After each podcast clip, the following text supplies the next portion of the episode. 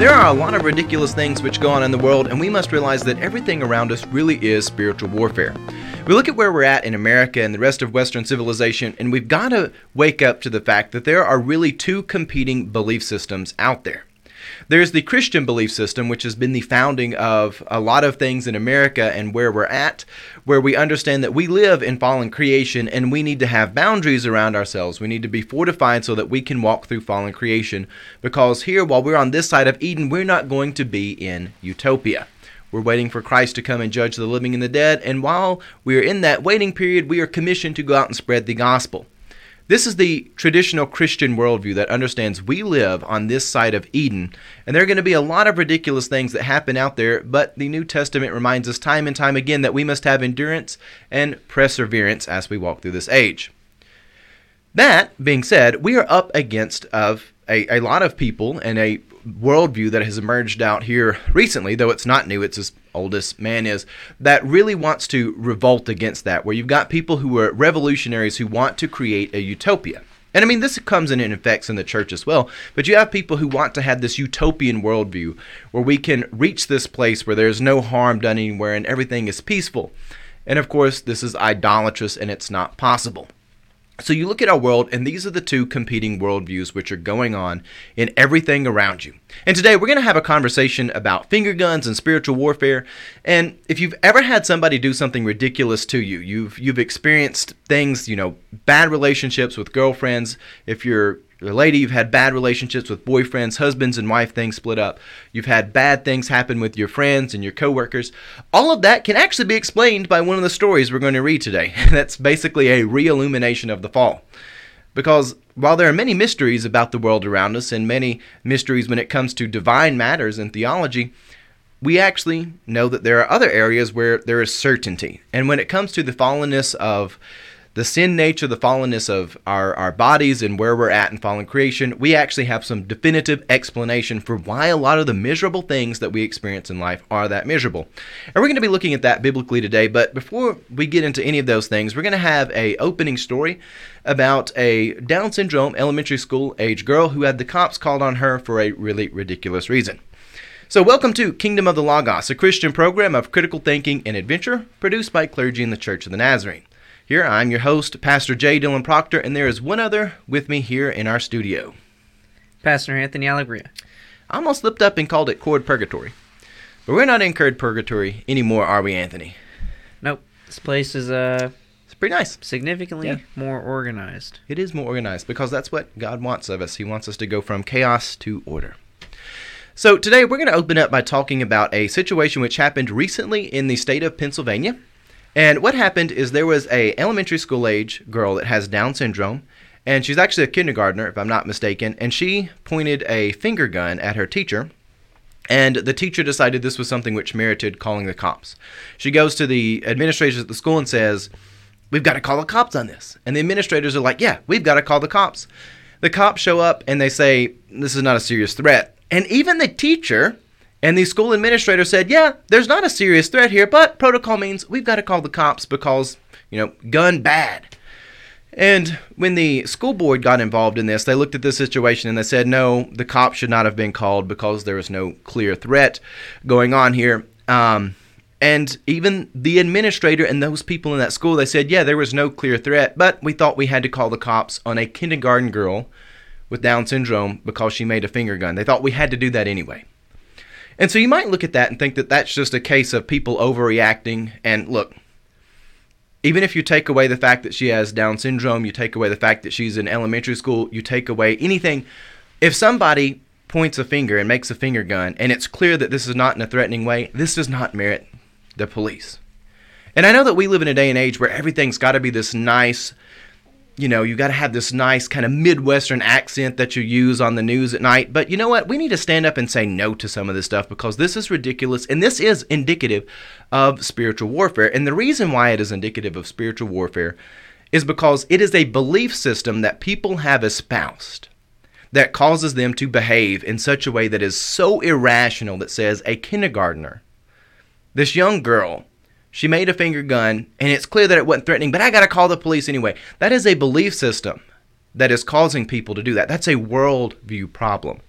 And people who have espoused this whole idea that we can step into utopia, they say, well, you know, there can be no guns, there can be no finger guns in utopia, so we've got to crack down on this, even though it's um, kids being kids. And it's really, really sad. We need to ask the church to stand up and say no to this stuff, because it is a belief system. We've got to get people back to the truth of fallen creation, where we are realistic about the world around us. Anthony. Well, talk about some uh, letter of the law, religious behavior. Um, excuse me if I, my voice is a little raspy, I'm a little sick, but that is some extremely letter of the law, religious behavior. Reasonably, yep. Everyone knows there's no threat there. There's nothing the cops can possibly ever do to solve that awful situation, the terrible, well, the I mean, vile thing of finger gun. And uh, yeah. It's completely like out of proportion. There's nothing that that solution is going to be able to actually solve. And it's only because it's part of the so-called protocol and other sorts of things which are connected with their worldview that anything associated, this symbol, whatever else associated with guns, is going to be instantaneously of the worst type of Satan for them. It yeah. is the greatest of evils and has to be handled according to the law, has to be handled rightly and uh irrationally. That sort of thing. Very it, it, it is it downright makes, irrational. Yeah, it makes you behave irrational. So one of the things about this, and Anthony's right, this is an over legalistic examination of things. And it's because this worldview that we have of people who who want to step into utopia, again, the two worldviews I'm talking about is kind of Christianity that's real a realism within Christianity that says we're honest about the fact we're in fallen creation, and then the opposing worldview, which is trying to create a revolution in our, not in our nation, but really our whole world, and say we can step into utopia. They believe that you can you can get a place which God has told us that you can't get, and you're an idolater if you think you can get there. Um, so I just we're going to use some different scripture, and I want us to frame around this whole conversation about the spiritual warfare which is going on, because if we want to turn things around in our nation, it is going to come from revival. Specifically Christian revival, where people are turning their hearts and minds to the gospel of Christ Jesus and allowing the Holy Spirit to enter into their lives and transform them and bring them back to the men and women that God has called us to be. So today we're going to get into some different scriptures, and we're going to look at the fall, but we're not actually going to be going to Genesis to look at the fall. We're going to be going to the Gospel of Matthew, but it is the it's the same story. And whenever you look in your lives, you say, why did why did I have this bad thing that had to go to court? Why did I have this in life? It can all be explained by this simple story that we're going to look at. Um, Anthony, would you like to read this scripture for us out of Matthew chapter twenty-two? Matthew chapter twenty-two, verses one through fourteen. Once more, Jesus spoke to them in parables, saying, "The kingdom of heaven may be compared to a king who gave a wedding banquet for his son. He sent his slaves to call on those who had been invited to the wedding banquet, but they would not come. Again, he sent other slaves, saying, 'Tell those who have been invited, look, I have prepared my dinner. My oxen and my fat calves have been slaughtered, and everything is ready. Come to the wedding banquet.' But they made light of it and went away, one to his farm, another to his business, while the rest seized his slaves, mistreated them, and killed them. The king was enraged. He sent his troops, destroyed their, those murderers, and burned their city. Then he said to his slaves, 'The wedding is ready, but those invited were not worthy. Go therefore into the main streets, and invite everyone you find to the wedding banquet.' Those slaves went out into the streets and gathered all whom they found, both good and bad. So the wedding hall was filled with guests. But when the king came, when the king came in to see the guest, he noticed a man there who was not wearing a wedding robe. And he said to him, 'Friend, how did you get in here without wearing a wedding robe?' And he was speechless.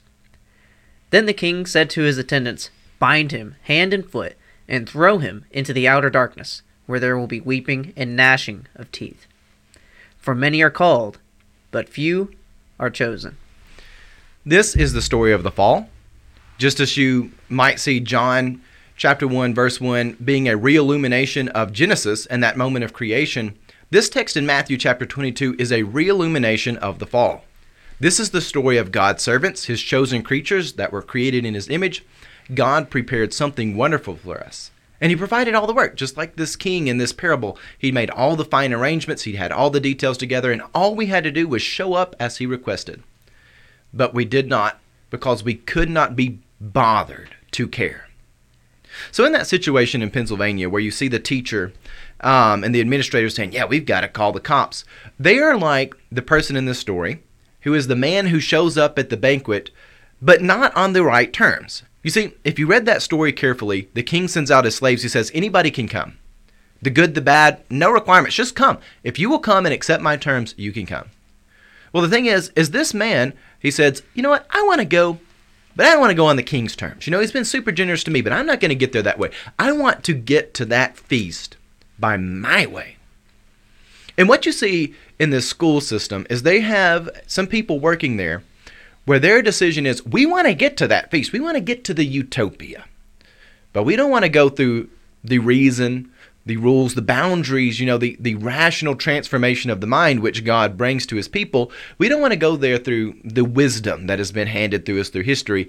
Instead, we've got this new revolutionary worldview where we can reach utopia by cracking down on elementary school kids making finger guns.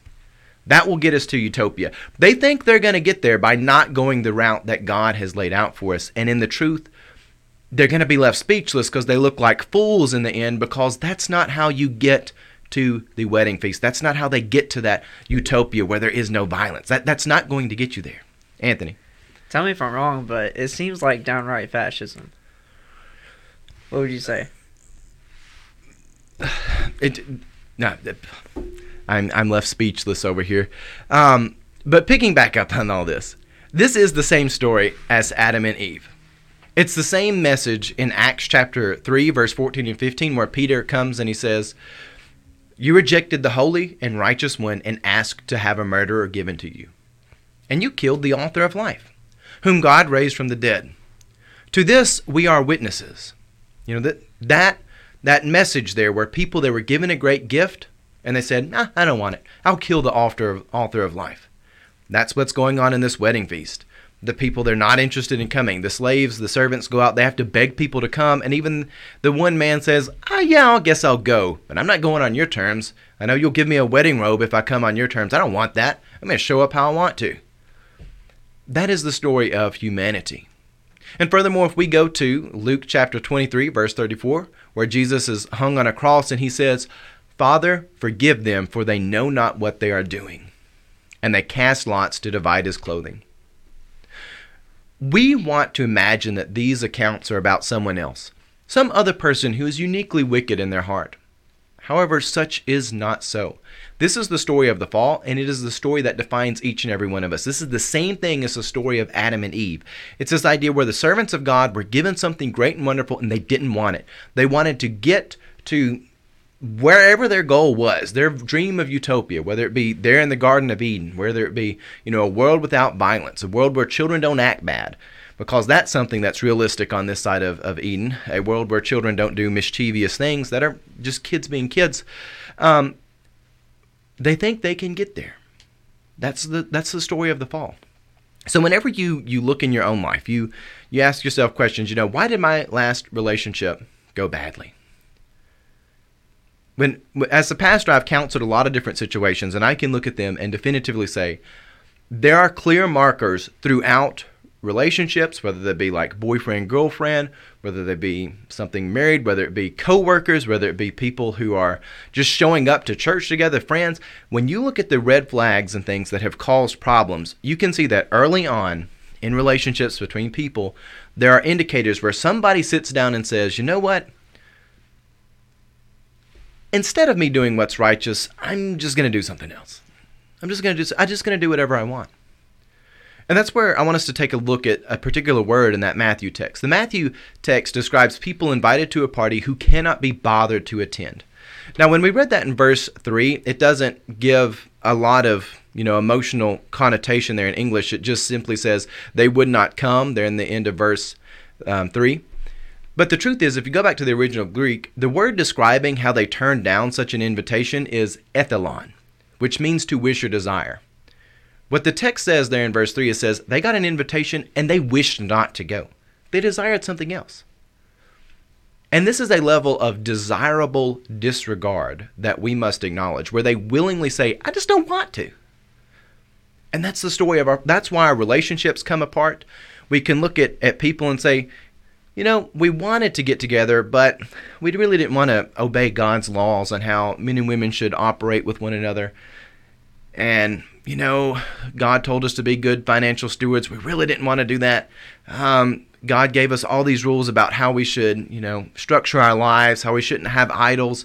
But, you know, I re- really want to structure my worldview around that. You know, I've got that one sin that I really like. You know, God, I'll come to you, but I don't know if I can put on that wedding robe of holiness. How about I just come and I'll stay in this sin for a while. I'll, I'll come to church, but my little caveat is, you know, when I, I go home, I'm going to, you know, slip off by myself. Maybe I'll indulge in a little pornography or something. You know, whatever it is. People, they, they have this little extra caveat where they say, yeah, I just desire something else. Adam and Eve, they had this blessed gift of sitting with God in the cool of the day and learning from him. Yet they wished to possess the knowledge of good and evil immediately. They wished they wished for this to the point that they were willing to accept something that would kill them. They're like, yes, the trade-off of this is instant gratification for death. I want the instant gratification, even if it brings me death. I want that. I desire it. That great gift that God laid out for me, yeah, I don't really want it. As irrational as this sounds, it is true. This is the story of humanity. Jesus, he was tested by the Roman government. Pontius Pilate sought to release him because he could find no guilt. Yet the crowds rejected the holy and righteous one, and they wished for a murderer. They desired the pleasure of an uncreative sin over the author of life. You know, somebody to go out and murder, that's easy. That doesn't take a lot of skill. You can go out and do that in an uncreative way. It can be gory and nasty. Like when John the Baptist's head is chopped off. They're there in a palace, everything's beautiful, and here's a head on a table. You know, it's it's rotting, it's grotesque, it's disgusting, it's not creative. The people, they were there with the author of life, and they said, ah, give us the uncreative truth of, of death. Just give us the murderer over that. That'll be nice. We as people, we have been given a gift beyond imagination. We think, we reason, we can interact with creation around us like no other creature of God. And yet, so many do not want to even acknowledge they are creatures of God. They would rather dabble in their petty sins than acknowledge God's design for them, just as children in a sandbox will dedicate their full energy to matters that will be forgotten in just a few seconds. We have a worldview that is trying to usurp Christianity, and the church must wake up to that. I realize that we have a problem on saying no to things on the front end, but I sincerely believe situations where you've got people overreacting to like a a child doing a finger gun. These are things that we need to stand up to and say no to, because you've got to realize the worldview underneath. These are people wanting to get to a utopia. And you see this throughout so many things in our world. You see it in Hollywood.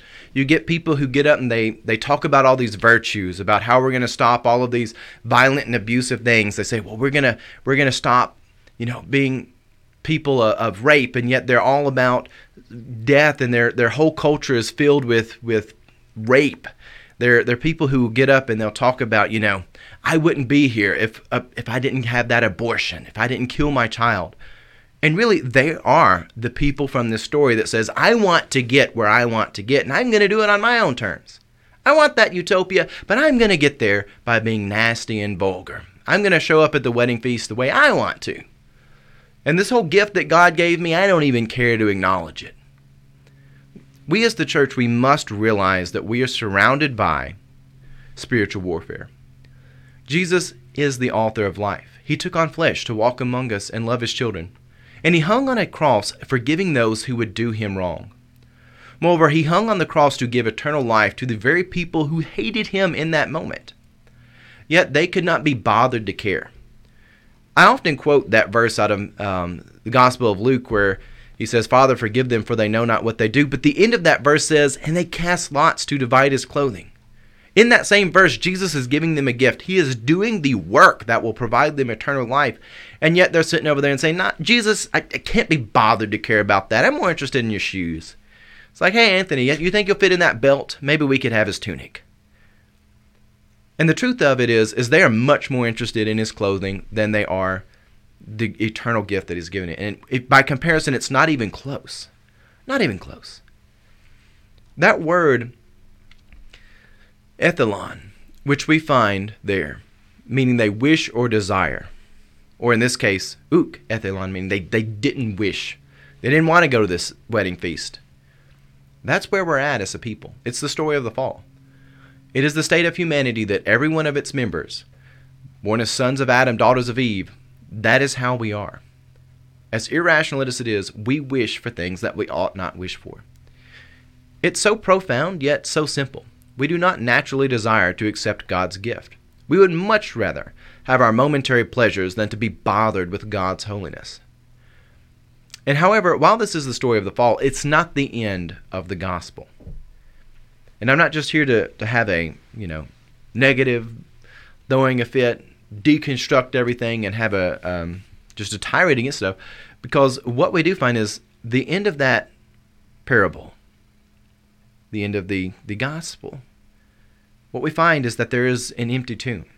There is forgiveness, there is hope, there is salvation, and there's even a great commission to return to God and do the great works that He has prepared for us. The gospel, it takes us to an empty tomb where death is defeated, where all of this worldview is defeated. It all comes to an end. This whole thing about people, they would rather cast lots, all of that gets defeated. The consequence, the necessary consequence of that fall is defeated. And we as Christians, we should have hope in that, because as ridiculous as the stuff out in the world gets, we know that Jesus is not going to be defeated by it. I know some of you, if you follow the news at all lately, um, in Hollywood, um, Joaquin Phoenix, who played the Joker um, in the movie Joker, he was up there giving his speech when he was accepting an award, going about how immoral it is to drink cow's milk because it, it takes young cows away from their mothers and how that's terrible and immoral. And I actually thought he was playing the, the, act, the character from the movie, that he's being the Batman villain, the Joker, and when he said that. But he's sitting up there doing that while also advocating for abortion and killing of, of one's own children. You know, in their worldview of utopia, you know, the calves, which again, these Hollywood people, they, they think they're above farmers. They don't know how this stuff works. Um, we who live out in Tennessee generally have an idea how this stuff works. You know, you, you look at their disdain for... for what makes society work, you know, people who live out this way, and yet they're promoting things which are so vile and repugnant. Um, and we realize that this is the story of the fall. It defines us all. But even though they may have the big microphones, they may be on television, they may be people who control a lot of things, they are not going to be victorious in the end. Because in the end, that whole worldview is going to be found speechless when God comes and asks, why did you think you were going to get into this feast without accepting my invitation? I sent out my servants. I sent my slaves out saying, you you can come, good or bad, come. All you got to do is accept the invitation. I'll put the robe on you. You don't have to have any money. You don't have to pay any charge at all. Just show up, and I'll put the robes on you. I'll transform you. I will bring you to the place of holiness. But so many people, they cannot be bothered to care.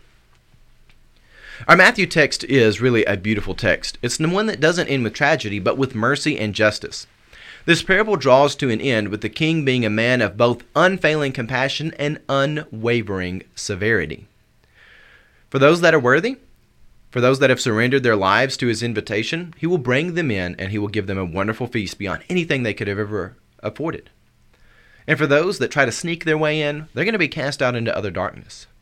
For those that think they can get to somehow the, the wonderful feast, the utopia society, without going through the rules, the boundaries that God has given us about navigating creation, they're going to find themselves coming up short. And this is something where we must be reaching out to people. We must be looking to people on a personal care, a personal level, reasoning that we're we're not better than any other man or woman out there. We're not.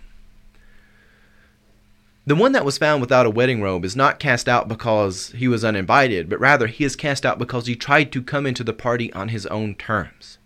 And the text is quite clear that the servants, they, they are sent out to invite all who are willing to come, including those who are good and those who are bad. The only requirement was that you had to accept the king's invitations, which would have supplied them with a robe. But instead, that man, he thought he could pave his own way into the feast, and in doing so, he finds himself cast out into utter darkness. We do not have to be perfect when we accept Jesus' invitation. In fact, Jesus knows that none of us are perfect. This parable is both a merciful invitation and a powerful warning about how we should respond to the call of God. If we simply accept his invitation where we are, regardless of our circumstances, he's going to give us entrance into his feast. He's going to give us the robe. He will give us the transformation. Now, it's not easy, but we can also find that this is a stern warning.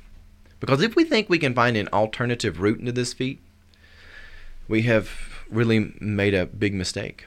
We have deceived ourselves. The gospel gives us great hope in the gift of salvation. We can be liberated from the traps of this world, and we realize that we must accept Jesus' invitations on his terms, not on ours. We must allow our hearts and our minds to be transformed. We must allow the Holy Spirit into our lives to work on our souls. We naturally want to stay in sin. That's what you find there in that parable. It's what you find in the Luke text. It's what you find in Acts. It's what you find in Genesis. It's what you find throughout Scripture. People naturally want to stay in their sin. We want to have exceptions to God's invitation and come to the party not wearing the wedding robe. But we must change our hearts and want the liberty that God has for us. And when we look at stories in the culture around us, whether it be, last week we talked about the, the man that was on the airplane, and his decision is, you know, I'm going to rock the seat of the woman in front of me because she reclined into my space, and her decision is, well, I'm going to video this and put it on the internet. You know, this is that decision that says, eh, I can't be bothered to take anything seriously. I can't be bothered to be a mature adult. I think I'm just going to cast my lots, you know. I'm going to take the field. I'm not going to lock into anything mature or anything holy. I'm just going to show out like I'm a child. We must change our hearts and our minds. And we, as Christians, we must look to bring revival in our world. And again, it's not by our power, but we need to be looking for it. We need to be looking to people. We need to be reaching hearts and minds. And we've got to start off by realizing this is spiritual warfare. Everything around us is spiritual warfare. There is a belief system that is trying to replace Christianity. It's not going to win. Um, we actually have a meme that kind of represents this. Um, there's a SpongeBob meme. If you have been on the internet long, you'll know that there's a lot of SpongeBob memes out there. And there's one that really is truly great. Um, I don't know if Anthony's got where he can bring that up for you. And it's it's a flat earth meme. And it's caption, it says, when you've been roasting the flat earthers and suddenly they throw a bag over your head and take, and one of them grabs you and says, take him to the edge. And it's got SpongeBob freaking out. Um, the truth is, the earth isn't flat. But if you're in a debate with the flat earthers and they throw a bag over your head and say, take him to the edge, you know, they may take you to the edge of a cliff and throw you off. They didn't throw you off the edge of the world like they may have thought they did, but they can do a lot of destruction. We as the church, we've been really bad at saying no to ridiculous stuff before it hits a critical moment where something bad is going to happen. We as, as people, we haven't been good at saying no to things while we still are in an easy position to do that, where we can positively affirm the design that God has for his people, the truth, the realistic truth about God's creation and how that has fallen into sin. You know, we're always hesitant to do that until we're taken to, you know, court over it. Till, you know, to give an illustration from Christian history, you know, in the early days, a lot of Christians were taken to a judge, and they were basically told by the Roman judge, they say, you can burn the incense, or, you know, go to the amphitheater. You know, they basically look at him and say, bake the cake or go to the amphitheater. Your life is ruined. And a lot of people in that moment actually say, you know what, I'm a Christian. I'm going to stand with God. You'll get a few people who apostatize and say, well, I'll burn the incense. It'll be okay. Maybe I can negotiate my way out of this. Though Rome doesn't take kindly to that um, either. Um, the truth is, it's actually easy when you're there, when you're everything's on the table, to realize, no, this is real. Just like for some of the Roman soldiers that were there, when they saw Jesus on the cross, they said, you know what? That is the Son of God. But at the same time, so many times before it gets to that moment, before we get to that critical moment when we can say no to things, people don't. They take a passive mentality that says, I'm just going to be easy about this. Um, you know, oh, it's cute. They're over there. They're just calling the cops on an elementary school girl with Down syndrome because she made a finger gun. It's not that big of a deal. No, it is a big deal because that is a worldview that wants to take over everything in our world. That's a worldview that is going to crack down on all of us, saying, you're not going to utopia the way we want to. We think we can get to Eden. We think we can get to utopia where there's no violence, where everyone is completely equal. We're all like little clean sheets of paper. We're completely and identical in every way. We have the same outcomes in life. These people believe they can get there. And it starts with little stuff like that. And we've got to say no to this stuff, and we've got to be evangelizing and loving these people and bringing them back to God's design. Just as we have been graced with forgiveness, we must also be a people of forgiveness. And we've got to pay attention to the spiritual warfare around us. So, Anthony, any final thoughts before we wrap this up? Well, I would say don't make light of God's invitation into his kingdom. Uh, don't ignore the invitation.